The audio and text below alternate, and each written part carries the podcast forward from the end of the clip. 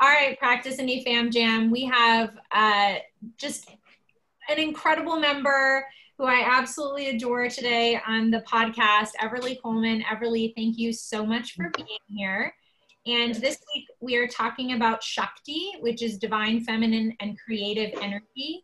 And I thought there was no one better to talk about this than Everly, as she is both divine feminine and creative.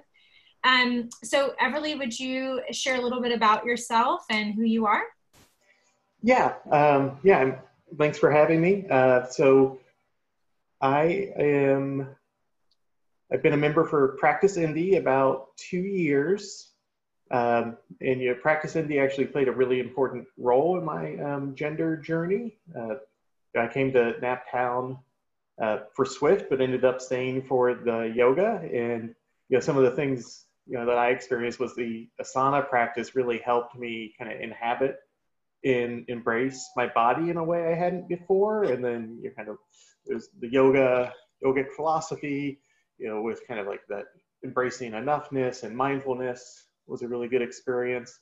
And, it's kind of special to me in that it was the first place I felt where I was able to be in community with other women as a woman.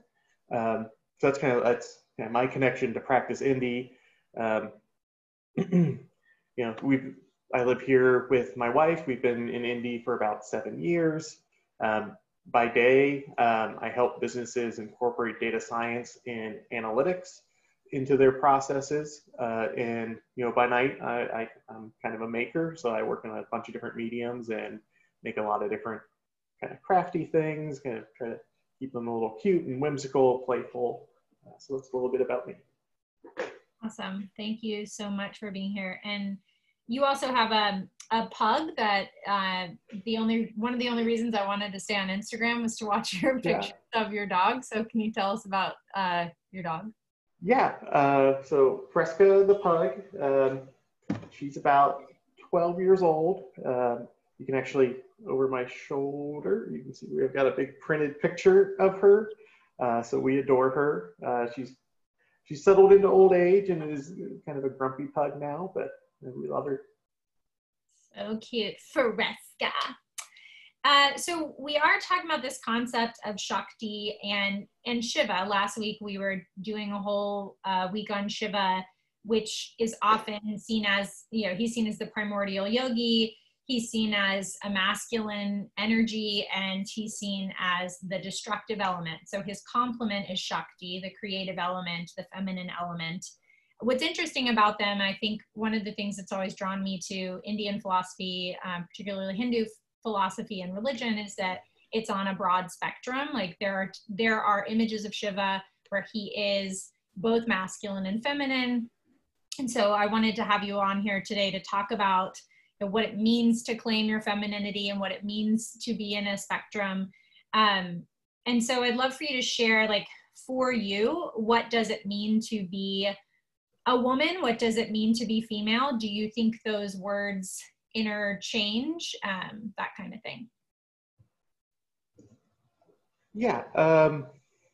So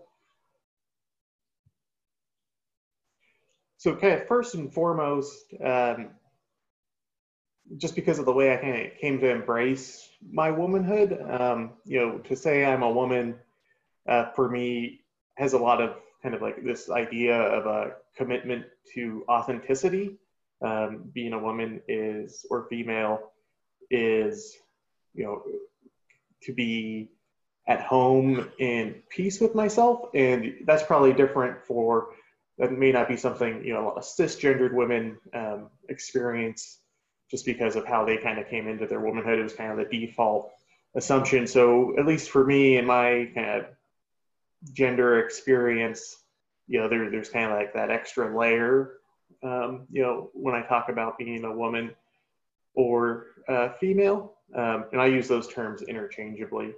And for me, it kind of denotes how I move through the world, and experience and relate to the world around me. So there's internal component of being a woman, and then there's this kind of more kind of social component, where where I feel like it's having a shared sense of identity, indoor experiences with other women as it relates to gender.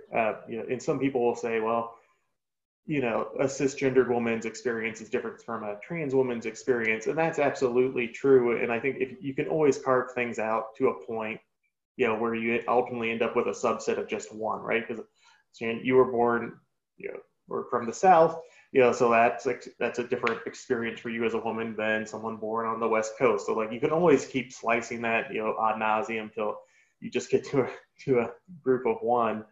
So I think, so it's really kind of, you know, what is to be a woman is very contextual and it differs across time and place. But, you know, for me, I think of it as kind of, you know, there are gendered experiences, even though it's a social construct. You know, there are gendered experiences are real, and you know, but and then I share in some of those experiences with other people who identify as female. So that's kind of what that means to me.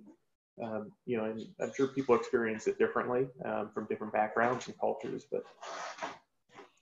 Just watched the video that you shared with me from Jackson Bird about how to speak to transgendered people. And I think one of the things that he shared that I thought was so important, even though I just watched this 5 minutes before our conversation and I've been thinking about it, is that we just have to have these conversations. So I want to say up front, I apologize if I say something super stupid. It wouldn't be uncommon for me, as you know, you've taken my classes. So, but do you think there are things about cisgender, the experience of a cisgender woman that they take for granted, that being transgender female is different, or do you think probably not? What do you think or feel about that? Yeah, I think, you know, it's something people experience with a lot of identities, but, you know, I don't know if there's like a cisgendered woman necessarily experiences the kind of doubt or the feeling like that she has to prove to others that she's a woman. It's kind of, you know, you kind of get a default into it in a way that, you know, a trans woman wouldn't. So in that way, that's different, and to just not, yeah, I think there's probably, yeah, there probably are some things that, you know, a cis woman, you know, kind of gets to take for granted because it's already the default, right? It's already there versus, you know, the fight that some transgender women have to go through to be recognized as a woman. Yeah, and, you know, on the flip side, there's also things that, you know, are unique to cisgendered women. You know, while not all cisgendered women have uteruses or periods or certain or hormone cycles, you know, those are experiences that some transgender women don't have or can't have. So there are differences, but I think the great thing about, you know, at least contemporary feminism is that it's very intersectional, just like a Black woman has a very different set of experiences than, you know, a white woman. They can both be women, and those other factors intersect in a way that make them different, but there still is a common and shared identity among them. Yeah, I'm watching my children and working very hard to not socially normalize gender in my home. And, you know, if my son wants to wear heels, you know, not categorizing that anything, right? He just wants to wear heels. But there is, in my experience, and I am all the things, cisgender, heteronormative, so I'm certain a lot of my conditioning plays into this, but do you feel like, as claiming your womanhood as being a woman, do you feel that there are things that you enjoy now more as you embody your womanhood than when you were embodying as a man? Like, do you, or does that even make sense? Did I say that right? Do you know what I'm saying? Like, yeah. Things that you feel are feminine that you love claiming as a woman? Yeah, so I think there's, well, so I just enjoy life more, so that was a win.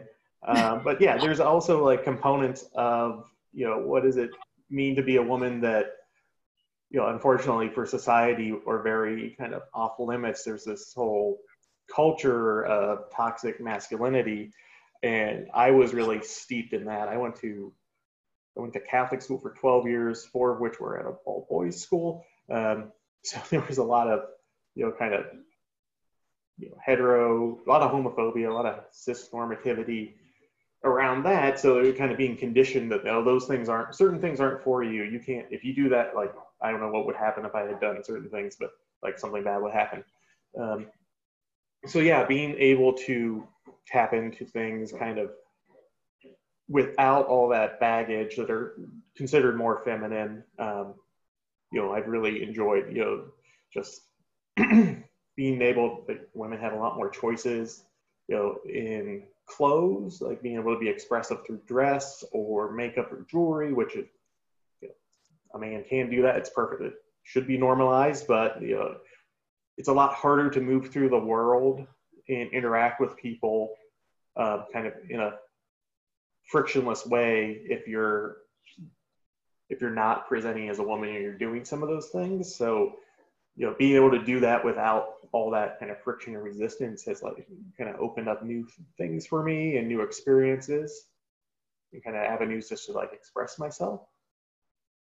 I think you just said on something really beautiful about dharma, and that, like, you know, you used the word choice a few times about what it means to be a woman is to open up your choices. And I think that's starkly contrasted with, you know, that this wasn't necessarily, yes, it was a choice for you and it wasn't a choice for you. Like, this is who you are. And in order to become more fully that, you have to continue to choose it, right? And I think that's what, and you said several times, you know, frictionless versus friction. You know, to move into our dharma is to move into a space that karmically we are less frictionless, but often the road to that is rife with friction, you know, and I think, and it's that conscious choice. And I think what's powerful about this 2 weeks of programming is Shiva and Shakti. When we talk about Shiva, we talk about destruction, but it's not destruction. The analogy I was using is Heath Ledger in the final Batman movie he was in. You know, he, like, lights the fucking thing of money on fire, and you know, he said, I just want to watch the world burn. Well, that's not Shiva energy. Shiva energy is conscious destruction in order to rebuild.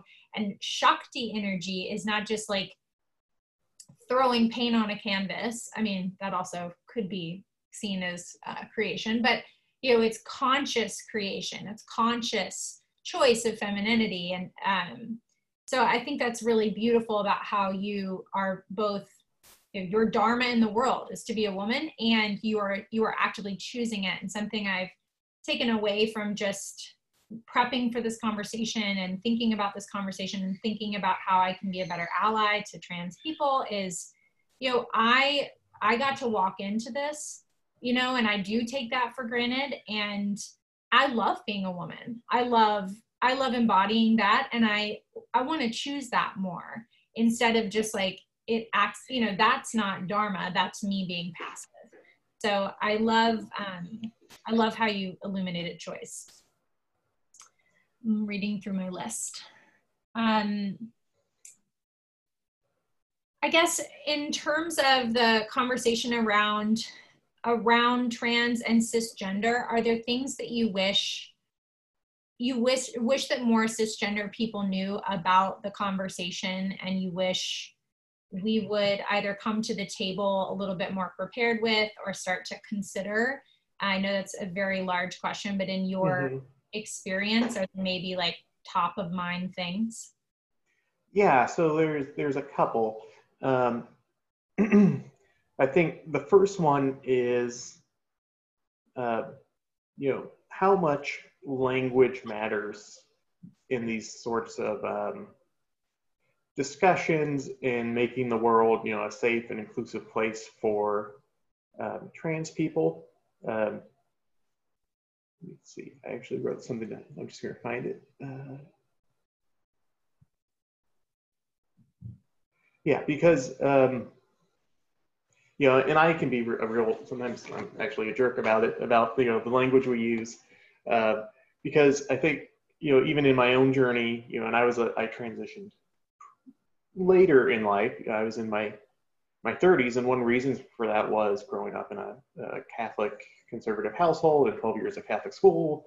And in that, you know, I just never had this conceptual framework or even the words to express my own identity. So there was no chance until I had that, but I could even engage in conversations with other people about what does it mean to be this or have this identity or this experience in place. And so I think for cis folks to kind of be aware of that, think about the language they're using, you know, who does that include? Who does that exclude? Are we defaulting to a cis normative talking where, you know, we say, you know, in hospitals are bad at this, you know, even my health system, the largest in the state, you know, they'll say something like women's health, and it'll be, you know, what that really means is this is where the OB/GYNs are in the system. And, you know, but there's trans men who have uteruses and need OBs, things like that. So how we frame it where, like, you know, we say women and we mean to be inclusive, but then we also use it in ways where it's really a very cis-normative kind of default, and, you know, which is always kind of disappointing to think it's a trans woman, like, oh, this is for women, I can be part of this, and then find out, oh, no, no, not really. So I just think no one's perfect, and there's so much inertia, like, but to have that in mind, like, how are we using our language? Another thing for kind of cis folks to think about, people try, really well-intentioned folks who try to be allies can actually make it more difficult and kind of othering for trans folks in some situations. So, you know, I was on a women's panel speaking about my art, and, you know, I was the only one at the end of that panel that a reporter there asked pronouns for, and that's kind of, I mean, I understand why she did it, but if you only ask for pronouns when you're looking at someone who you think is trans, one, that can be really dysphoric. It's kind of calling them out, like, hey, you don't pass, but I don't know what to call you. Like, what are you? And if you're not asking cis people that, that's a problem. And so, like, kind of having those conversations. If you're only doing that when there's a trans person there and you're not doing it with your cis friends, you know, that's something to think about. And then the last one I had is just being, like, really cognitive of where you're kind of getting your information or narratives about what the transgender or non-binary experience is, because a lot of that stuff out there is produced and made for,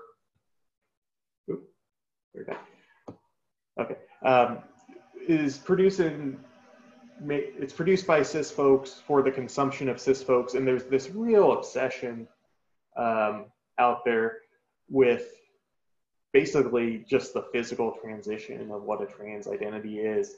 You know, a lot of the stuff you'll see is, and it's really problematic, will be just about the physical transition and surgeries. And then, especially in the trans women kind of world, you know, and then it culminates with, you know, the trans woman having sex with a man for the first time in a penetrative way, and while she's a woman, it's done, like, that's her story, and that's, you know, that's such a one. There's a lot of problematic stuff in there, but, you know, that's what they think it means to be trans. And Alexa, do you have something to share? That's problematic, and two, it's really, for most people, transition is a very short period of a trans person's experiences. So it really focuses on a very small part. And I think people sometimes walk away thinking, oh, I get it. You know, I know what it means, like, what it means for a person to be trans. And if that's all you're consuming, you probably don't. Yeah. Well, and I think, you know, my own experience, or what I can least extract and maybe reflect back in my own experiences, like, when you have a baby, you know, everybody cares about the pregnancy and the birth of the child, and then you kind of stop hearing from people. Yeah.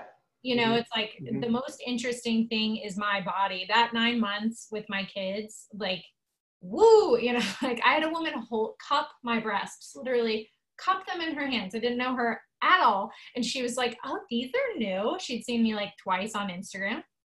You know, that was interesting to her. But have I heard from her in 4.5 years since my daughter was born? No. You know, so I think that it's something that we pick apart as like these hallmark moments of like certain, you know, aspects of living. And then it's like, you know, our attention spans are only so long. So we just focus in on the most like sexualized or, you know, sensational part of something. And then like the rest of it is not interesting, or, you know, like we don't appeal to it anymore. So I think that is really telling. Yeah. And just think of the gap. So if you watched a documentary, and this documentary is like, this is what motherhood is. And it was from like conception to gestation, and then the birth, and then it just stopped. Like, do you really know what motherhood is at that point? Right. And I think it's to some of what you shared, it's also very othering to it's also very othering not to reflect on the fact that me as a woman, I am constantly becoming, you know what I mean? Like, and then to take your experience and not just point out you, but like any woman's experience and distill it into this like 20-minute gap is so reductive, right? Because like, even my own journey with femininity, I used to dye my hair, I used to wear loads of makeup, I used to wear padded bras, you know, like all these things. And now it's like, the less underwear, the better. I don't, you know, like I haven't dyed my hair in 2 years. And that to me now is being a woman. And that is, and 10 years from now, what it will mean for me to be a woman and claim my femininity will look so differently. So I think also hearing what you're saying is like giving you space to have your evolution as a woman forever. It's not just that tiny moment of your life. Yeah. And you can think about it like, so, you know, even listening to me, like if someone's listening to this and saying, oh, okay, well, this trans person has said what the experience is, like that's even a sliver too, because just think of like how many books and articles are written by, you know, cis women about coming of age, or, you know, changes or these evolutions. Like obviously within the cis women, among cis women, there's a ton of variation, and there's just as much variation within, you know, the transgender community about how people kind of evolve, come to live in that identity and evolve and transition. And it can happen at so many points in someone's life. And, you know, even they can have so many different kind of relationships to what that means to be a woman or a man or femininity or masculinity. So, you know, and it's, you just hear less variation because one is filtered by kind of a media. There's a certain story they like to kind of print. And then also there's a lot fewer trans people than cis women, right? I think trans population is like 0.6% of the population, somewhere around there. So you're just, if you don't go look for variation experience, it's very easy to hear the same thing or similar things a couple of times and think, okay, that's what it is, when it's really, it can be a lot broader. So I guess what I'm hearing too is just being more related with people. I think we, and I'm only an American, so I've never lived anywhere else, but I do think we are obsessed with averages and like we have a hard time with nuance. I think the Black Lives Matter movement has exploded in people's faces in the best way possible. And I think a lot of that brings up people's difficulty with nuance, that, you know, yes, there are broad sweeping themes, but there's also nuance, and you have to be willing to have conversations and be in it more than just reading the headlines. So one thing I'm hearing is just being related with people and like getting, you know, best thing I can do is get to know people instead of just making broad assumptions. Correct? Yeah. Yeah. Thank you. I have taken away a lot of that, and you've shared a lot of really wonderful resources that I'm going to put in the comments of this podcast that I hope I am going to, I've watched one of them. I will go through all of them, but are there any resources that you would point, if anyone who is trans or maybe is in the, what would you say if someone hasn't fully like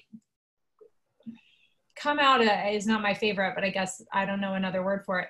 What would you say to someone who is maybe thinking of coming out, who's listening to this? Like, maybe what is something you can give that's hopeful or helpful to them?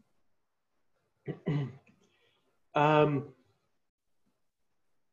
mean, that's really contextual. I mean, I think, depending where you go for information, it can, sometimes I think it can be built up as scarier than it is. So I think, it's not necessarily going to be as hard as you think it is. There's a lot more resources out there, especially, youth have a lot more access to things now. And then there's even, so in Indy, there's a place called Gender Nexus, which really, is a really supportive nonprofit that kind of has, I think they call it the pathfinding group, but a way to kind of explore gender identity. And there's the Indiana Youth Group for youth. So I think, there's ways to kind of ease into it. It's not, it's not necessarily jumping off a cliff. And I think that's easy to kind of get into that black and white thinking early on, because it can be so overwhelming. So you can do baby steps and kind of figure it out. Thanks. What would you offer, if there are any, in addition to what I'm going to share in the comments, to cisgender people to do their homework? I mean, there are a lot of links that are going to be added here, but is there anything you'd like to say to cisgender people to consider beyond what we've already spoken to? Just say no. There is a book I really like. It's pretty dense and kind of written kind of in an academic fashion, but it's called Whipping Girl by Julia Serrano. And I feel like that, if you really want to dive deep and kind of learn more about the history of, the trans experience and the way, it's kind of been framed and things of that nature, that's a really good resource. That's one of my favorite books on the topic. Cool. In addition to Shakti being a feminine energy, there's also the creative element, and you are a maker, a creative. So you shared a little bit at the beginning, but can you expand upon yourself as an artist and what do you make? Yeah, so as I was going to say in the beginning, I worked with a variety of mediums, mostly textiles in wood, and I like to make functional objects that kind of have a sense of play or whimsy to them. So I do have a lot of bags with crossbody bags and stuff that I think are in fun textures or designs, and the kind of woodworking projects of that nature. With COVID, I've recently got into needle felting, making just these cute little felt animals.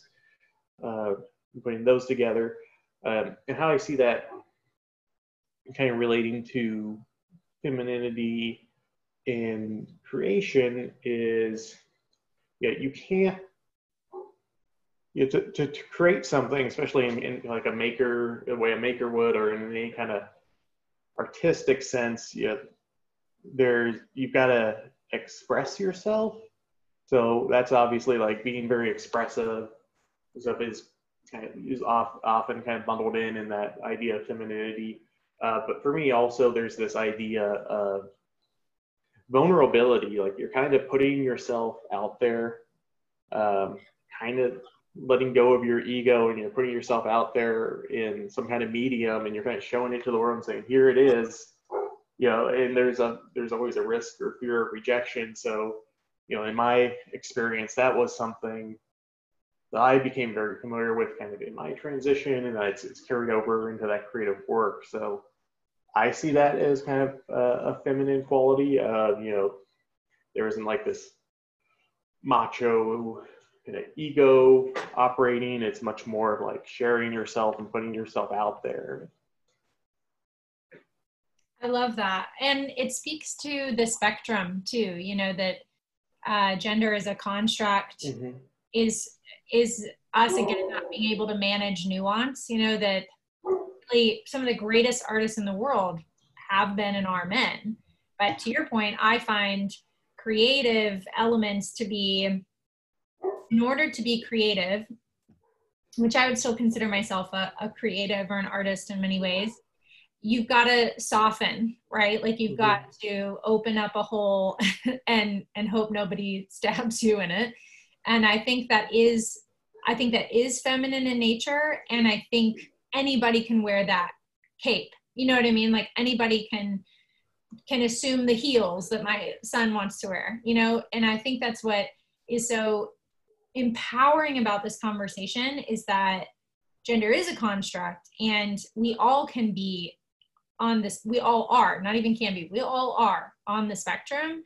And, you know, taking ourselves out of this like binary, like only women can be creative. Well, that's not true. Just like not all women have uteruses, and, you know, and on the other side of the coin. So I love that, because I have thought about, as I'm prepping for this week, my favorite artists, and most of them are men, but most of them have had to like shed their more masculine armor in order to create and put forth in the world what they've put forth. So I think that speaks beautifully to that. Yeah, and I think you're touching on a really important point that I think is maybe not always made as salient in kind of the cisgendered community, and that's pulling apart, it's pulling apart the gender identity and like this idea of gender expression, right?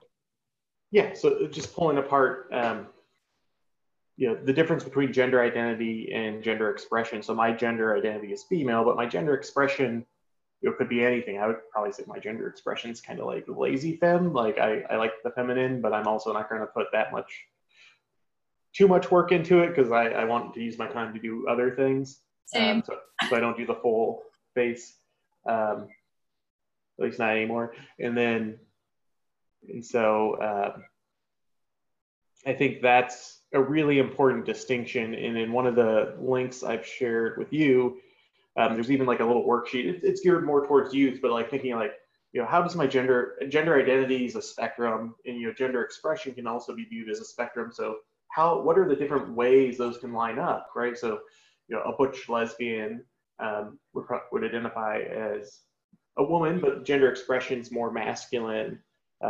In those cases, so like there's all different combinations of that. So I think that, and sometimes we run the idea of being female together with that idea of femininity, but they really don't have to be. And I think when you start to parse those out and separate them, that starts to build like that kind of mental scaffolding, where all of a sudden there's like, oh, there's all these possibilities, and these are all valid identities, and you know, it kind of helps take some of those concepts out of that box. And I think that's one reason why femininity, at least in kind of our vernaculars, a really tricky word, because it has so many shades of meaning based on context and stuff. You know, at the surface level, you know, oftentimes it's used to be like delicate, pretty, passive,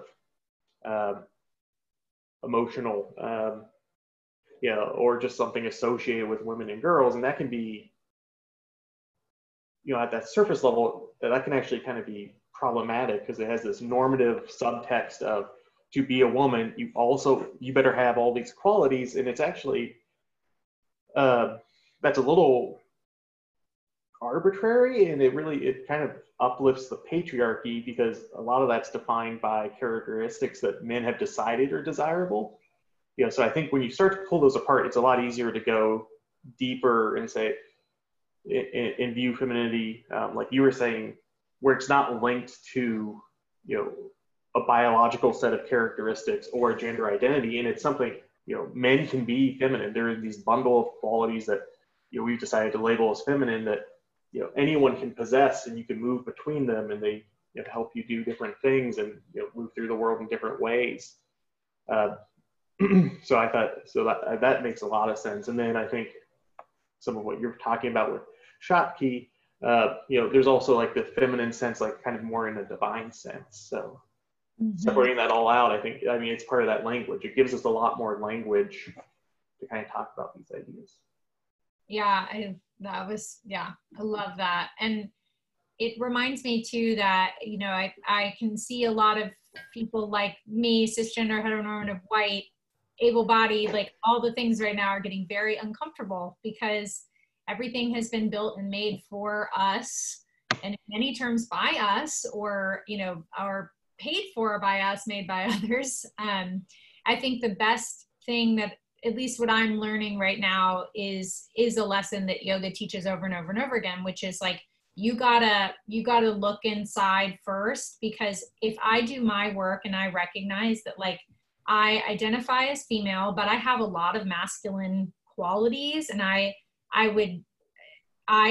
identify not my gender, but like my personality with those things, the more that I normalize that for myself, the better I'm going to be, as you're saying, for others, and saying like, oh yeah, cool. Like, do you, because I'm clearly doing me all the time, you know, and analyzing and continuing to shine the reflective mirror back to ourselves and being really honest in that conversation. You know, the race conversation is so important there, because what I've learned so deeply from Christina and from the books I'm reading is that I have to admit that I'm a racist before I can help anybody, you know, before I have to admit my conditioning and the things, before I can go back out into the world and do any sort of good. So thank you for sharing that. And that is something that I've taken to heart, is that, you know, it's this, put the leather over your feet instead of trying to cover the world with leather if you're going to try to help or do anything. So this conversation has been super powerful for me, so thank you. Is there anything in the realm of your Shakti as the divine feminine or the creative that you want to share? Where can we buy your stuff? Do you have an Etsy page right now? Or are you just doing it for the love of it? No, not right now. I'm doing it more for just the fun of it. Like, because I think that kind of not accountable to any customer or anything, like kind of creative freedom is really where I enjoy it the most. Awesome. Yeah. Good for you. Well, Everly, thank you so much for your time and for your energy in this conversation. I am deeply grateful. Yeah, no problem. Thanks.